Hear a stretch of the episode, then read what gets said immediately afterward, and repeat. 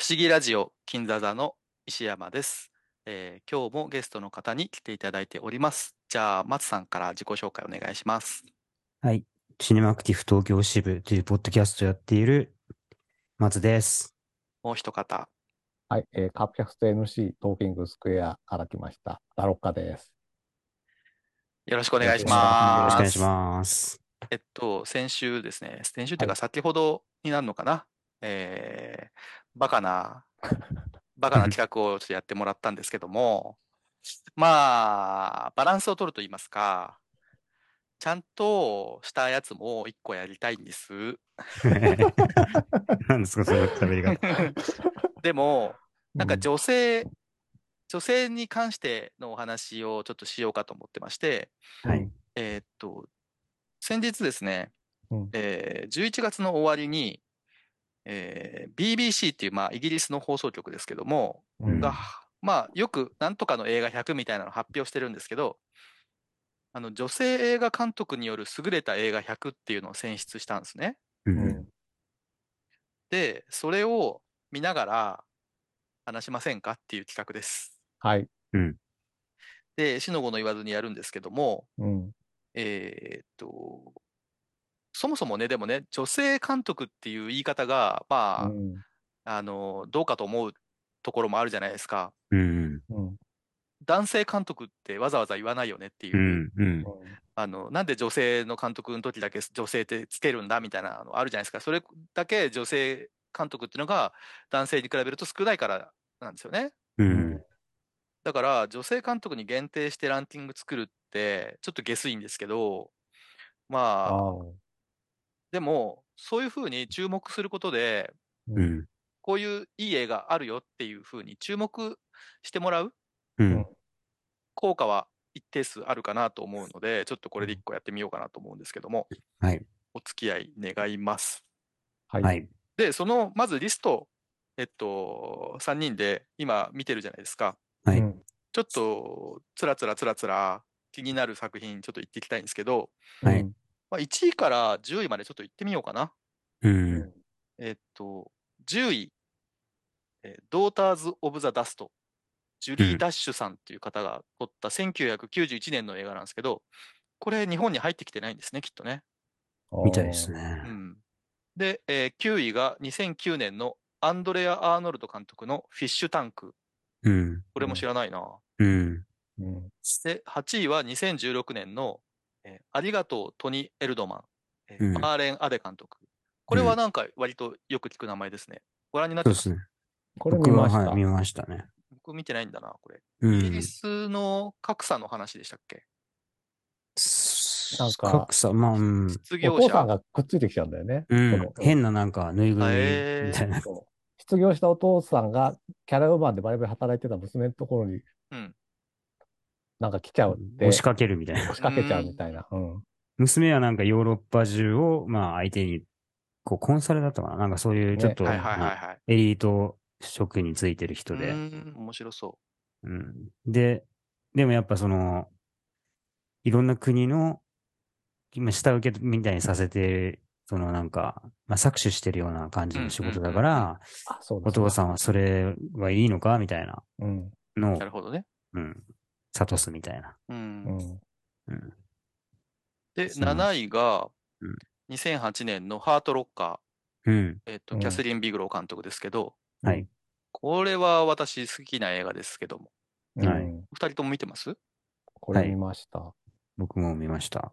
すごいよね、ハートロッカー。すい。ごいですね。うんすごかったね。だこれこそ本当男性だ女性だって感じじゃなくて、ないよね。だキうんャスリン・ビグロー監督ってさ、なんだろう、すげえパワフルなうん。うん女性で、キャスリン・ビグロー自身が。うんううんん。ちょっと女性とは女性っぽいっていうみんなの女性の監督は女性っぽい映画撮るんだよじゃないのっていううんうん意識とかを全くぶっ飛ばしてくれるうんうすん。ごい映画ばっかり撮ってますよねキャスリン・ビグローってね。そうです思いね。ますハートブルーとか、うん。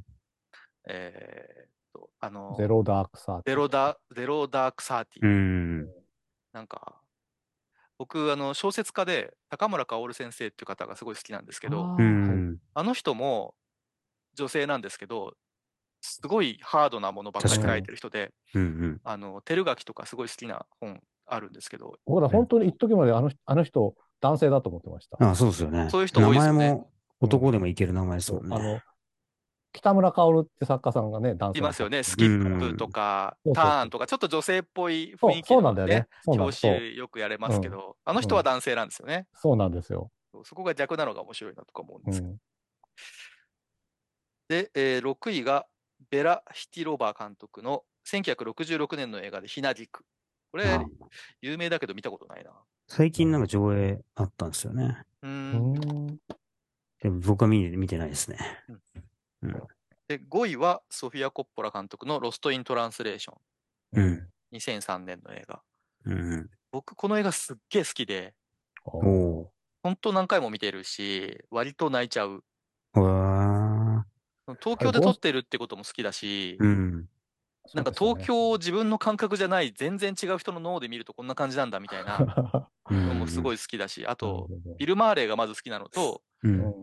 なんかビル・マーレーが、そんなに生活に不満があるわけじゃないんだけど、なんかいたたまれない気持ちになっちゃうっていうのがすごいわかる気がして、うん。で奥さんにいろんなことを言いたいことはいっぱいあるんだけど、全部一個ずつ言ってくと、なんか、何から言っていいかわかんなくて、一言、健康になりたいっていうのがすごい好き。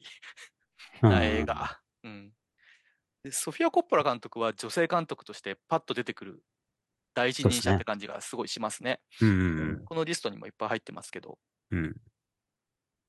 僕は当時、まあ映画館で見たんですけど、うんうん2003年まだ、まあ子供っつっていうかまあ若かったんで、うんうんあんま全然ピンとこなかったですね、この映なんか画。それ以来見直してないですけど。れもわかるうん。今見るとグッとくるぜ。ええ。記憶いいまいちでやりましょうか。確に。かに、それはあるかもしれないですね。うんやっぱ音楽のセンス。がなんか他の監督と違う、うん。まあうん今はソフィア・コッポラもそんな若いとは言い切れないけど、当時はやっぱ若くて、うん。若い人が選ぶプレイリストの感じがすごいして、うん。それも好ましかったんですよね。うん。はいちょっと見直したい作品だな、これは。う僕もそうだねうんん確かに。で、4位がクレール・ドニ監督の美しき仕事。これも知らないな。うん知らないです1999年。うん。で、3位が、えーっと、ブリュッセル1080、コメルス・カハン通り23番地、ジャンヌ・ディエルマン、うんえーシャンタル・アケルマン監督、うん1975年。ほこれは、あの、シネマクティフ東京支部に私お邪魔しまして、三乙人啓でさんと松さんと一緒に話したやつなんですけど、これ面白いんですよね。面面白い白いっってていいううかか、長いっすけどね。とにかくすげえ。うん。3時間半ぐらいあるんですよね。ダロッカさん見なくていいですう 。あわかりましはいた。大変なんで。うんでも、今年リバイバルというか上映されてて、うん非常に話題になってましたし、う。うんん。なんか今こそ見る価値があるというかね、当時よくこれ撮れたなって思いますよね、逆にうね。ん。そうですね。今なってみないとや、やっと肌感覚でこういうことを描きたいのかなっていうのがわかるような作品とういうか。んうん。確かに。そして2位、えーアニエス・バルダ監督の1962年のえー5時から7時までのクレオという作品。うん。これ見てないでしょ、お二人。見てない。僕途中まで見てうんほらうんますけどマ、シ。マシ。途中途中までですね。じゃあ、5時50分ぐらいまで見たんですかそう、うん、5時に、3時40分ぐらいだっ た割とすぐだな。かな。これ、私、見ましたけど、ううんう。ん。あのー確かに当時のスタジオ撮影から飛び出して、ロケで、このアニエス・バルダ監督って、あの、ヌーベルバーグで、ああの、フランスで起きた、えっと、うんもっと自由に撮ろうよっていう、その、えっと、ゴダールとかトリフォーとかがはじ、から始まった運動みたいなのの、もっと先駆けの人で、うん。ヌーベルバーグの母って呼ばれてる人なんですよ。うん。うんだからそういう取り方しても別に良くないみたいなのがすごい軽やかで、あのテーマとかも別にそんな深く考えなくていい良くないみたいなすごいこう軽快な映画でうやっんぱりとへー結構素敵でしたね。あのうん。今見ると確かに、えっと、何が言いたいのか全然わかんないような映画なんですけど、うん。まあ、まあどっちかというとほらあのえーっとあの人なんでしたっけ、えーレディーバードの監督ああう、ん。えっと、グレタ・ガグーレタ・ガービックとあかあ、、そうだ。うんああいうマンディコアだっけマンブル、うマンブルコアなんかそういう話し言葉とかでうん別に聞き取れなくてもいいし、噛んでも別にいいよねっていう自然な取り方をしてるチーム、チームというか、、そういう流れがあってうん出てきた人なんですけど、もっとそういうのの全、その70年代、60年代からそういうことをしてる人たちの一人ですよね、アニエス・バルダってね。うーん。なんか、まだこれあれか。これが発表される前に、まあ、出てないかもしれないですけど、ええ何も起きない映画としてもいいかなっていうのは。いいかもしれないですね、確かあに、ね。起きないよー。れない。あの、見たそばから忘れちゃいそうなね。うん。うんーうんえあの、ロロッカさんは見なくていいです。ーいやいや、見ます よ。この流れだったら見見ますよ。大変だと思いますよ。はい。うあ、んほそうですか。はい。あのん寝ちゃうと思いますよ。あ、寝ちゃうかもしれない。はいで、1位はですね、うん。えっ、と、ジェーン・カンピオン監督の1993年の作品で、ピアノレッスン。う。うんん。久しぶりに聞いたよね、ピアノレッスンって。ううん。ん。見ました見ました。僕はめっちゃ好き見でたすこ。とないんですよね。あ、そうなんだ。うん。僕、昨日見まして、おおーあの、公開当時見て、それ以来でしたね。だから全然、でも結構覚えてたかな。あの、海岸にピアノが置き去りにされるシーンとか、すごい印象的で、うん。あの、今見ても結構面白い映画だけど、当時はやっぱあんま分かんなかったな。うん。でも確僕、かハーベイ・カイテルが、あの、この世で好きな俳優ベスト3に入ってる人なんにで、あうん。あの、この映画の、ちょっとあの、ニュージーランドだから、マオリ族かなーう。うんん。の人なのかなあの人。なんか入れ墨とか入ってるんですけど、うん。あれがかっこいいんだよね、すげえ。うんかっこいいですね。ううん。そういうイメージはすごいあったんだけど、 うん。今回見たら、やっぱ、ホリーハンターの独特なあの、可愛いんだか可愛くないんだか分かんない感じっていうか、うんで、娘がさ、アンナ・パキンなんだけど、すげえ可愛いんだよね。うん、そうですね。なんか、この映画の後、グースっていう、なんか、ああ、見た見鳥た。鳥と少女のなんかう話んうんうんうん出たりとか、その後、X メンとか出るようになるんですけど、このう人。ん。当時、僕あの、パワーオブザドッグの時に見返したんですけど、あ、なるほど、なるほど。ああ。なんか、見方が結構、昔見たのと今、最近見たのと全然違っていましたね、やっぱ。うーん、確かに。う。ん。のジェーン・カンピオン監督って、ニュージーランドの人なんですけど、う。うんん。まあ、ピアノレッスンって非常に世界的にも、あのー有名になって、でもその後何本か撮ってますけど、うん。まあ、佳作というか、本数少ない人ですよね、すごくね。うん、そうですね。で、パワーオブザドッグが久しぶりに名前聞いたな、みたいな。うん。あそうですね。うん、あとなんかドラマの方で、なんかトップオブザレイクだったかな、なんか湖に消えた女の人をなんか追うサスペンスみたいなのやってましたけど、うん。それぐらいしか名前聞かなかったんだけど、パワーオブザドッうグで久しぶりに表舞台に出てきたっていう印象はあったけど、うん。うん。ピアノレッスン久しぶりに見たら面白かった。うん。うん、綺麗な絵だったしね。そうですね。音楽もいいですしね。あのーナイジェル・ナイマンみたいな名前でしたあ、そうそ うそう。なんとかないマン。なんとかナイマン、 マイケル・ナイマンだ。あ、マイケル。うん。そうそうそはい。っう。うん。ていうのが、まあ、10位から1位までなんですけど、うんまあ、はいその10位以下のやつも、あの、気になるやつ、ちょっと、みんなそれぞれはいは出い。し合って、このさ、13位の、うん。あの冬の旅っていうのはまたアニエス・バルダ監督のなんだけど、うん。私これ見てないんですけど、これも今年映画館でリバイバルやったんですよ。ううん。んで、。すごい見に行きたかったんだけど、仕事の都合とかで行けないうちに終わっちゃって、おーまあ、リバイバルでだってことは、多分なんか円盤が出るってことだと思っているので、うんおう。ブルーレイなり、なんなりで発売したら買おうかなと思ってますけど。おー。うん。皆さんはそううんだな。僕、アメリカン最高が女性監督だって、あこれで知りましたあ、ね。本当だ。なんとかヘロンさんだっけあ、メアリー・ハロンさん。メアリーうんうんうんこ。の人もさ、この後あんま撮ってなくて、今年だっけなんかあんだよね。あ、そうなんですか。確か、おー松さん言ってなかったっけ言ってたかなんかの、それこそシネマクティフの、はういん。あの、月の、今月の期待作とかで言ってなかったっけな。メアリー・ハロン言っなんか話した気がする。いや、でも、情報にそうはかないなうーん。アメリカン最後のした気がするな、確かに。うん。アメリカン最高が飛び抜けて素晴らしい映画だから、 そうですそれ以外があんまりね、続いてないのが残念だなと思いますけどね。うん。チャーリー・セズっていうのは見ましたね、僕。うーん、マンソンファミリーの話そうそうそう。あのえーマンソンファミリーの女の人たち、捕まっえた人たちがどうなったかみたいな、ーうんうんうんはい、話ですね。普通に見れるのかな、これ。これ多分どっかで配信で見れるんじゃないですかね。僕、配信で見たんで。面白そう。うん。ラローさんはちょっと下のな24位だと、レディ、さっきね出たけど、レディーバードとかは、うん。うーん、だね。あれでしょ、あの、バービーの監督ですよね、これ。今年で言ったら。そうだよね。えそうですだよね。あの、、グレタが、グレタ・ガービック。うん。ビッグ。うん。若草物語とか、あ、若草物語が好きだわ。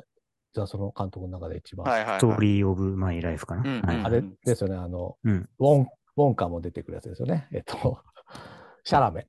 シャラメね。うんうん。はいはいあはい。の若草物語は本当にすごく映画としてバランスも良かったし、小道具の使い、なんかこう、手紙の使い方とかも良かったし。いいよね。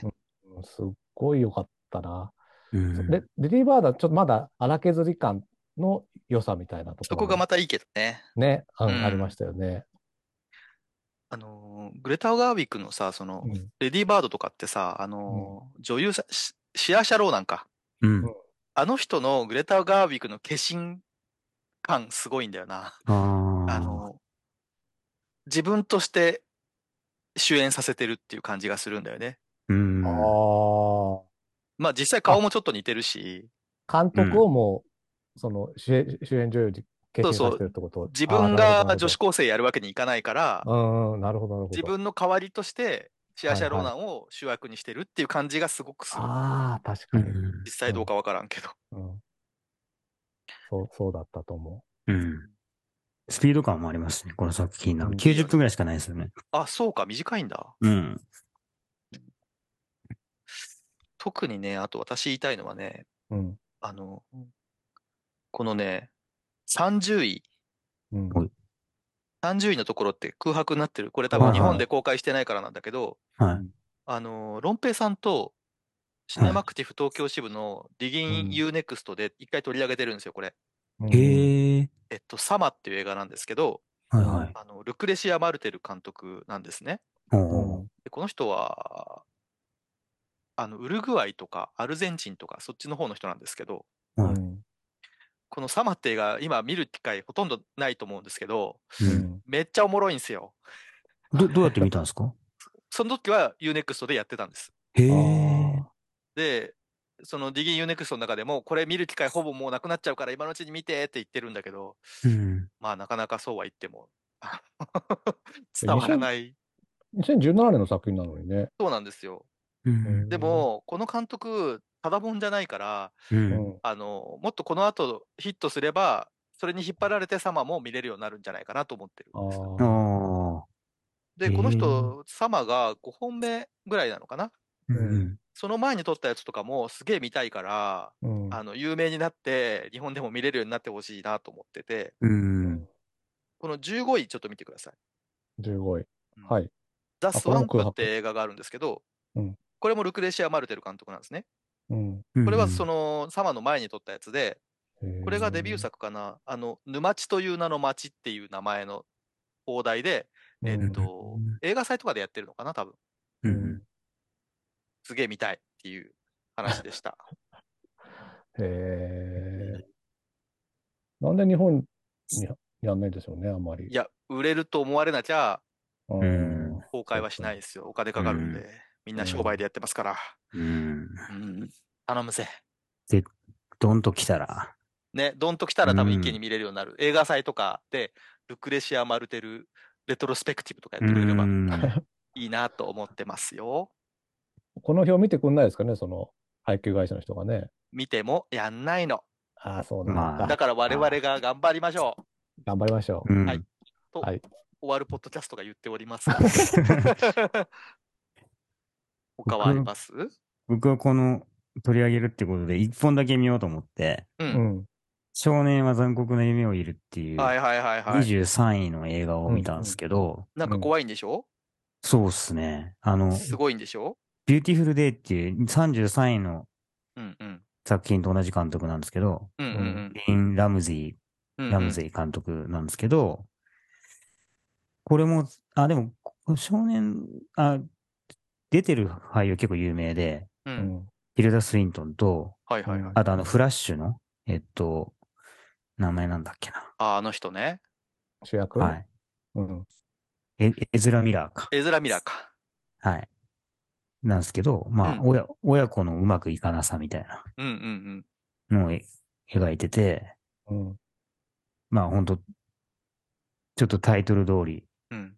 まあ、エズラ・ミラー君演じる少年がもう、すごい残酷な役をやっているっていううんんやだみがありそうだな。やだみがある作品ですね。まあ、これなんか女性監督ならではの視点かなっていう気はう、ーん。母親から見た息子そうだの、ね。はい、感じみたいなのは、すごい伝わってくる作品でしたね。これなんか、日本代の付け方上手ですよね。あ、そうですね。全然確かに。 We need to talk about Kevin だから、ケビンにつ確かに。いての話をすることが必要だみたいな。本当ですね。うん。ここっちの方が色気があるよね。ね。うんあるある。確かに。うん。そうね。じゃあ11位の処刑の丘ってのがあるんですけど、ほおらうおうこれは最近までやっぱり見る機会がなくて、うん。はいうんあの、炎628って映画知ってますうんうんうん。はい。あのー後味が悪すぎるうん映画とか、あのーで、嫌な気持ちになる映画とかで必ず上位に上がる映画なんですけど、 う。うんん。まあ戦争を描いた映画で非常に残酷な映画なんですけど、うん。それを作った、あのーエリーム・クレモフさんだったかな。ちょっと監督の名前が今、うろ覚えですけど、の奥さんで、うん。ラリーサ・シュペチコって人がいるんですよ。ほうほうんロシロシアの人かなウクライナの人かな、この人もやっぱ戦争映画撮ってて、う。うん。で、2作目がこの処刑の丘って作品なんですよ。うーん。で、うんこれ撮った後、ロケハン中に車の事故で亡くなっちゃって、あらえ世に出たのはうんその2本ぐらいしかなくて、ーへーで、当然日本でも全然 DVD とか出なかったんですけど、え。う。うんん。さ今年ですね、確かね、このあの IVC っていうメーカーが、そういう作品をどんどんどんどん円盤化してて、今。へえ。で、やっとブルーレイが出たんで、もうすうぐん買ったんですけど、まだ見てません。あ、買ったんすかへえ。買いました。あのお、おいつ見れる見れなくなるか分かったもんじゃないんで、うんこういう会社が頑張ってくれてる間に、なんとかお金を、まあ、奉納しまして、ー。おーなるべ。くこういう作品が世に出続けてほしいなと思うんで、うーん。お布施として結構しますね。金そ額こ、そ、そこそこいい値段。はい。ああ僕、そこそこお金あるん で。 は嘘嘘。ないよあると思わないで。これでもあの、僕とマスさんの生まれ年ですね、公開が。そうですよね1977年いね。そうそう。はい。だからちょっと見てみたいなと見て思みたい、思った。うんすげえってよ、とにかく。うー。うんんどこじゃ気になったの言っていいですかうんうん73位の心と体とってやつ。ああ、ラロッカさん好きっすよね。これね、そううんなの。体が好きな。なんじゃない 違いますよ。これね、本当ね、な謎映画で、なんうかね、ん。夢の中で鹿が出てくるっていうとこから始まって、女性かなし主人公が、ううんんうん中年の女性ぐらいだと思うんですけども、うん。その夢を見るたびに、なんか別のオスの鹿が現れて、うん。 自分の化身であるメジカと、毎回現れるオジカといい仲になるみたいな。おもろこいれがね。夢の中で起こられるんですけど、だけど、その、実はその、おじかの夢を見てる人がいて、みたいな話なんですよ。はいはいはいはい。うん。同じ夢を見てる人がいるみたいな、おね。もろいね。うん。でね、で、でこれ本当だから、そういう映画だってまず理解するのに結構時間かかるし、なるほどね。不思議な、あとこれあの、マルユさんってあの、東京支部の、うんうんと、あと、今やもう遠く行っちゃいましたけど、マコチンってね、シネうん。マはいステはィいはックいのはと、マコチンの奥さんと、い。うん。 4人で見に行ったという、へーそういう意味でもね、とても思思いい出出に深残っい。てる。うんそうでも本当不思議な映画で、でめちゃめちゃ笑えるんですよ。えだからこれはね、結構おすすめ。あ、こんな、女性監督100位に入ってたんだってすごく嬉しかったです。なるほどなるほうどんうん一応監督名を私が言いますあ、ごめんと、なさい。はい。エニエディ・イルディコーさん。えっと、ハンガリーの方ですね。ハンガリーなんだ。うん。でもなんかやっぱヨーロッパらしい感覚だね、そのうん映画ね。そうだと思う、そうだと思う。うん。なるほどな。まあ気になる人いっぱいいますけどね。うん私がこれ企画やるときに、2人に、うんはい特に予習とかしなくていいからねって言っといたんですけど、うん。そうよ。まあ一応私見た作品いくつかありまして、はいはい。 16位の、えっと、バーバラ・ローデン監督のワンダ。ああーこあ。れも今最近年結上構映話題になったでしょさうれまたんねうん。でも映画自体は70年の映画なんでかなり前なんですけど、う。うんん。あーあのバーバラ・ローデン監督ってこれ一作でやっぱり早くして亡くなってしまっ乳がんでお亡くなりになってしまってう。うんん。基本的にこの一作しかないんです世に出たう映画って、やっん。ぱりそういう人ちょっと多いですね不運な人がうね、ん。でワンダ見たんですけど監督が主演してるんですけどあの頭ポワポワの人がうん。あの まあ頭空っぽなんですよこのワワンダさんがうん。で、えーっと犯罪を犯す男の人に拾われてうん。そのままついていくって話で、 うんえーあ、のーバッファロー66ってご覧になりました、うんあーはいはい。ももう完全にあれですねあれの元ネタあ、ああ。えーのーえ、ああいうなんかほんわかしてるんですか、ちょっと。ほんわかしてますお お。なんか今のそのアメリカのダメさみたいなの象徴ですねやっぱりねこのう映画、ん。それを監督自身が演じてるのが面白かったなんか予告編結構流れてて見たんんですけど、うもんうんうんうん。っとなんか、フェミニズム映画なのかと思ってました。だからイメージ全然違いますね。うんでもまあそういう意識は多分ああるんだと思いますあのああ。女性がうん全然、その社会から大事にされてないうんことを、まあ、いわゆる普通のアメリカ人、例えば日本でも、なんだろうな、パジャマみたいな格好してコンビニとか来る人とかいるじゃないですか。はいはい。うんそういう人を描いているって感じ。ああーその、いわゆる、いわゆるなんだろーうん。う、表現のしようがわからないですけどうも、ん。うんまあ、ダメな人うん。を描くことで、アメリカの普通を描くっていうか、うん。あ普段みんなから無視されてるようなところをわあえて描くっていうかね、うんうんいう映画ななってるかなと思う。うんうん。面白かったです。うんちょっと気になるな。まあこれ見えますからね、ユネックとかで。うん。あの、すうん400円ぐらいしますけど。うん。俺いっぱいあるよ、でも。そうですね。うん、セリーシアマンは結構3つぐらい入ってるんですよね。そうなんだね。燃える女の肖像。これもね、ちょうど見たんですよ、昨日。おーおー。燃ゆる女の肖像。ラロカさんも見た、これはね、見ました。見たんだよね。うん。これ面白かったね。面白いようんね、こ面白いれ。ですうねん。うん美しいしね、絵がまた。色味とうか。初めの海の絵とかさ、うん。色がほんと綺麗、乳白色で。うん。で、そこにやっぱ女性が映えるよね。う。うんん。ああの、中に出てくる偶話みたいなのもいいですよね、これ。ああ、振り返っちゃいけないみたそういそな。うそう、あー振り返っちゃいけないみたいなそうだねあうんうん。そオルフェイスのね。う。う。うんん。うんこれでさ、あのー主人公との絵描きと、その絵を、絵の、モデルの、なんていうの描かれる絵の、うん。貴な族るのお女性嬢みさたいんな、。貴族のうんお嬢さんと、あのーメイドの女の子がいるじゃん。あ、そうだ。あのそうだ3人。がさ、そのうん夏休みみたいな感じでさ、あうんピクニックみたいなそ感じうで。、お屋敷に3人しかいなくなっちゃってて、うん。で、もうそういう立場の違いを超えて、もうちょっと友達みたいになってて、そうあれよかった。うん。で3人でさお嬢さんが料理の準備してでメイドさんが刺繍しててうん。主人公がなんかワイン運んでるみたいなありましたね、その普段し慣れない料理の準備をしているお嬢さんうと、ん、うん特にそれを気にするでもないく自うん分の好きなことしてる2人みたいなの絵がうんすごい暖炉の前でその3人が並んでるところがすごい良くてううんん。なんか女性のそのいい感じってこういう感じだよなと思って友達同士うんうんのうん全然気の置けない感じとかってうんただ見てるだけで楽しいよねっていう さうん。のをすごい思ったんだよね。あのちょっと違うけど、あの、やっぱり猫が好きとかも楽しいじゃなはいいですか。はいはい。うん女性同士のイチャイチャしてるの、ねそう面そう白いそよね、うそうこっちはね。うんうん、そう男の目線なのかもしれないけど、ああ、そうかな。わからないけど、でもうん女の人もそういうの好きだっていう人、俺し一人知ってて、へうん、ー女性、結局、その人、俺の仕事の助手やってくれてる女の子がいるんだけど、ううんん。女性同士がわちゃわちゃしてるのすごい好きなんだって。おだから結構アイドルの追っかけとかしてて、うん。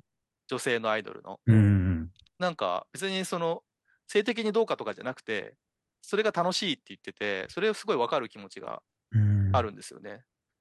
男性アイドル追っかけの人もそういうの言う人いますもんね、うなんか。ん、そうかもね。うんあーうんなんていうか、その、僕、あーあのーうんじょ女性と男性のさ、差ってさ、うん。あのー雇用の機会とかさ、出世の機会とかは、あの、平等にあるべきだと思ってるけど、ううんん。女性らしさとか男性らしさを、はもうどうしてもあるから、あるものだと思ってるかうんうんら、うんそれをうん消すような方向性ってやっぱり不自然だと思ってるんで、う。うんん。女性らしさとかはあっていいと思ってるんですよ。それう強ん制する必要はないんだけど、う。うんん。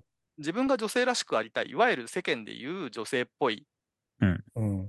好みとかって別にうんなんかなくさなくていいと思ってるから、うんなんかああいう女性らしいわちゃわちゃみたいなのがすごい好きだなと思って見てる。うん。わかります ね。ちょっと脱線しましたが。いえいえ。なんか76と77にも、うんう。ん。セリーヌ・シヤマの作品入ってて、あ、トム・ボーイとね。ガールフット。はい。こトれム・もボーイ結っ構て。なんかあの、うん。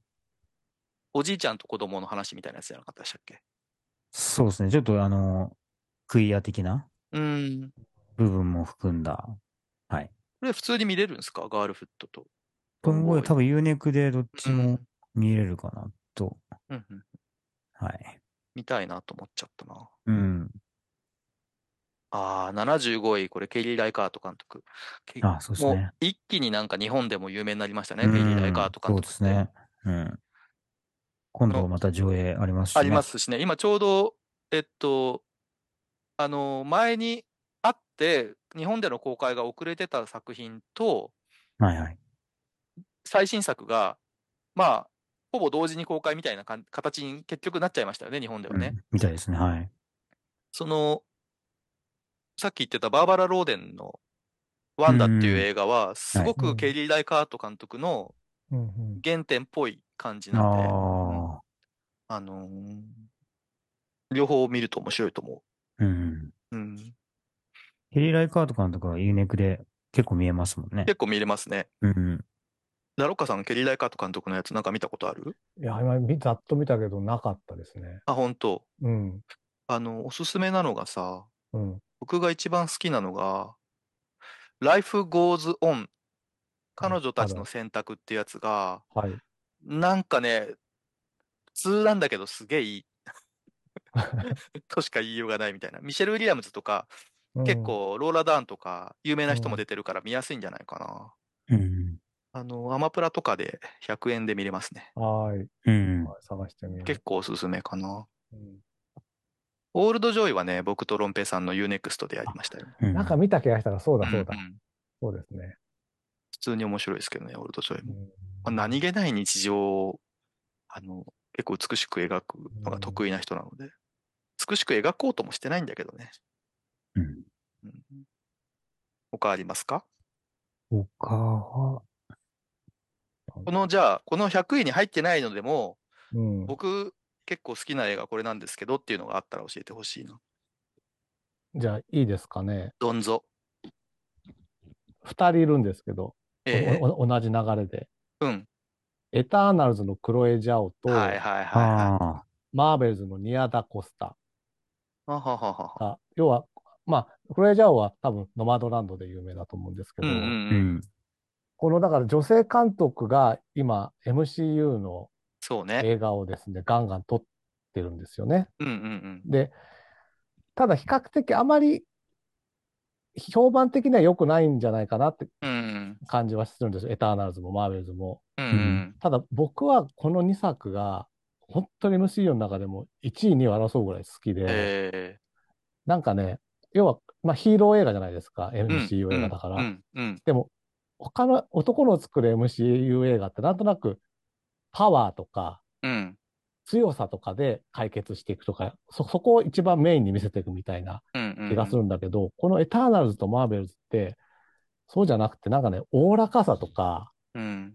そのしなやかさで結果、あの、最終的に解決を見せていくみたいなところがあると思ってて、うん。なんか結構いろんな部分を置いてってはいるんですよ。あ、あの話どうなったのとか、はいはいはい。いろんなことあるんだけど、でも最後、まあ、エエターナルズはちょっとネタバレしてもいいと思うので言うと、でも最後、ふわっと地球の人間たち守ってあげてもいいよね、みたいな感じで終わるんですよう。ん。うんその、なんか、サノスを倒して勝ったって感じじゃなくて、うんうんここのおおらかさがやっぱ良くて、で、さっきあの、女性でわちゃわちゃ喋るのが楽しいみたいな話うん。うんあの、燃える女の肖像で。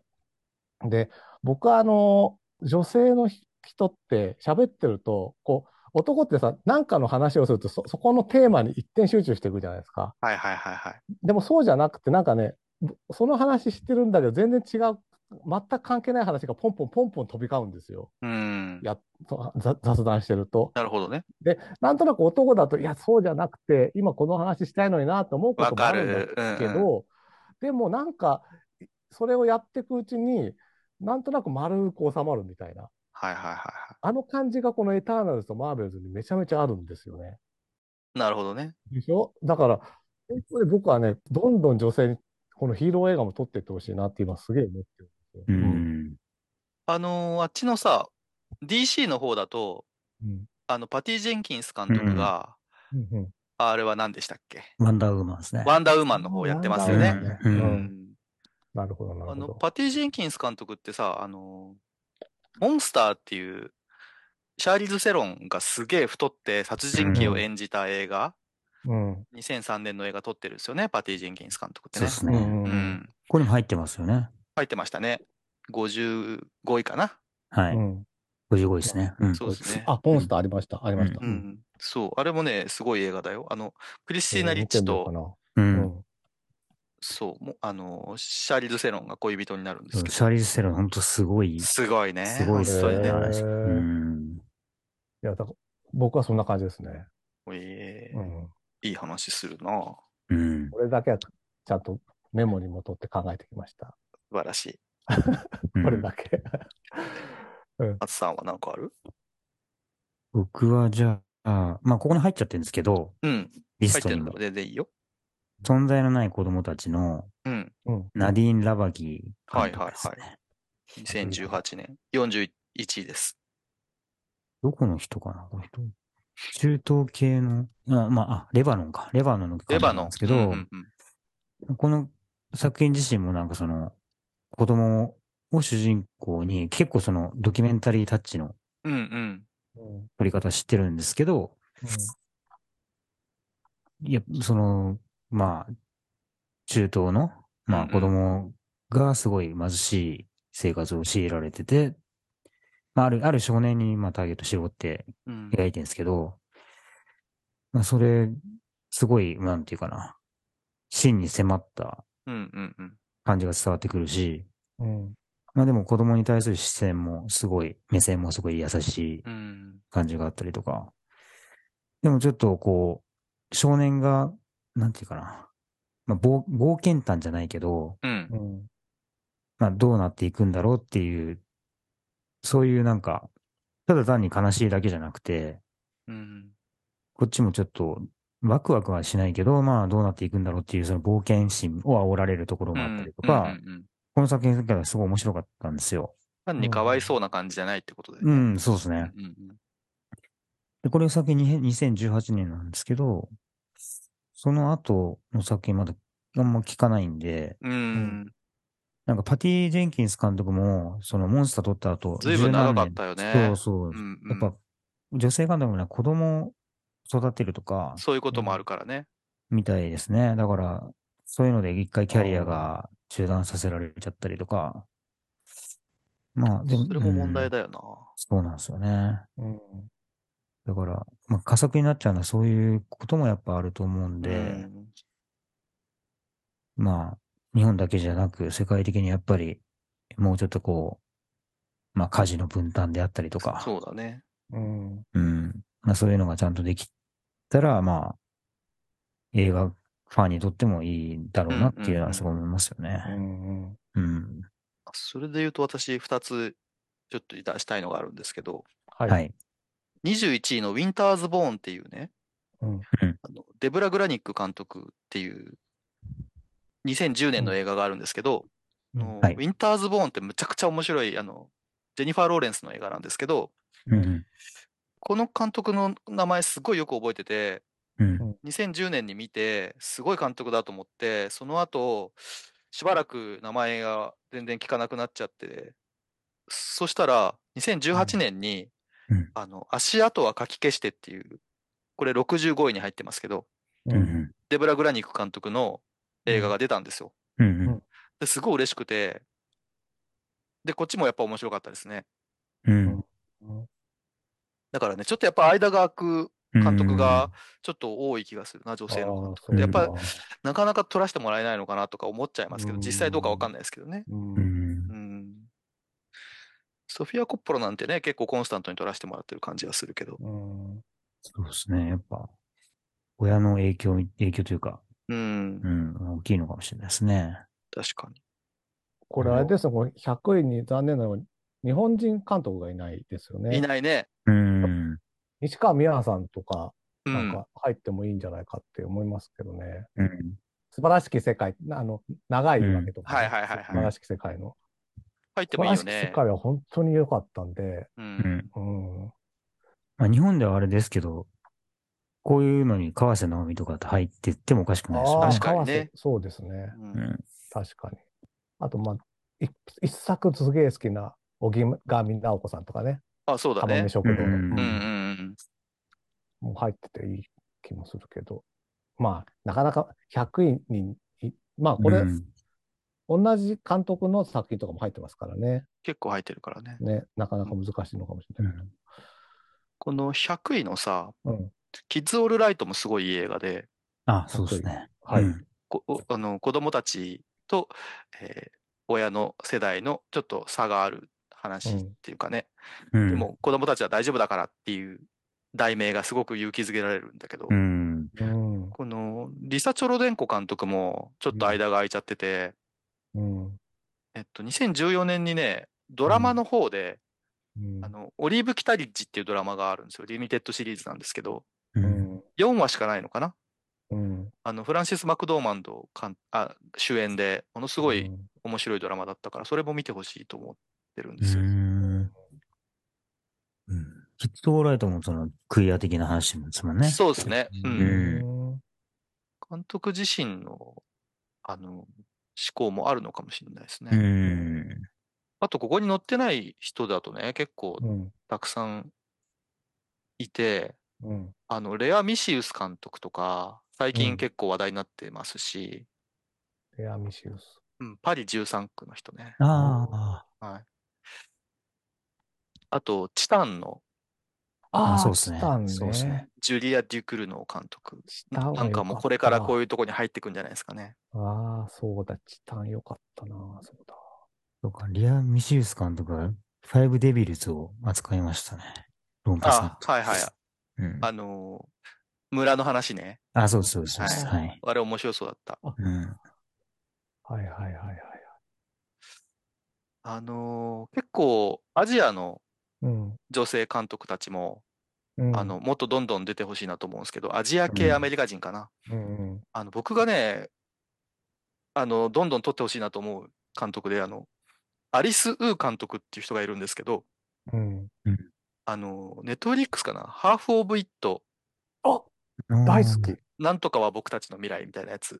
うん。なんだっけえそんなんだったっけいや、違うと思うけ ども、なんだっけああ面白いのはこれからみたいな。あ、そうそう、そうです、そうです、そうだと思うう、んそうだと思う。あれすごいいい映画だよね、ハーフ・オブ・イッあト。れ、僕、その年のベストにしましたよ。面白いのはこれからだ。あれ、最高に良かった。この監督、もうちょっと出てきてくれ。あ本当ですよねう。ん2020年かな。ううんんおいい映画父さだっんたよねね。餃子作ったりして、いい映画でしたよね。そうそうそう。うん。あと、あの、真田幸監督って、はいはいに日本の監督、マイブローはいは君いマリコ。面白かったな。うん。うん。うんマイブログもあればよかったですね。うん韓国でもさ、あの、ハチドリっていう映画を撮ったキム・ボラ監督とか、うんはいはいはい。うん。あともう一個なんだっけなん、なんとか82年みたいな。あ、82年生まれキム・ジヨンっていうさ、うんうんああ、はいはいはいはい。あわのかり、ましたね。やっぱり女性うの、んあの、生きづらさみたいなの、うんうんうん。キム・ドヨン監督かなうん。もっとこう、バンバン撮ってほしいですね、皆さんにね。うんねううんん。うん。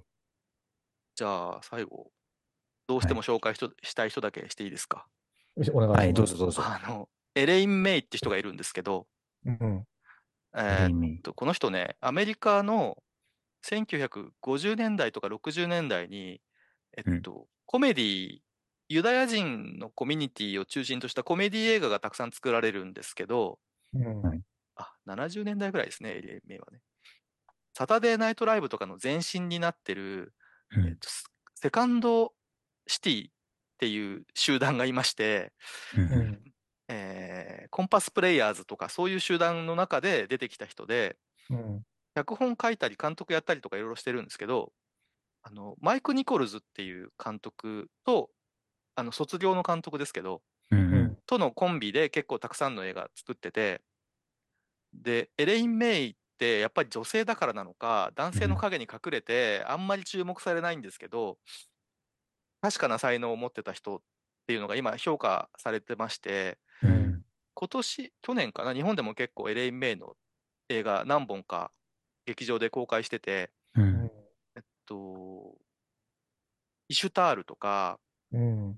あのマイキーニッキーとか、うんあとうん二人自身とか、うん結構面白い映画が多くて、ついこの今も見れるかまだ、UNEXT でパーフェクトカップルって映画があるんですけど、うんこれめっちゃおもろいんで、うん。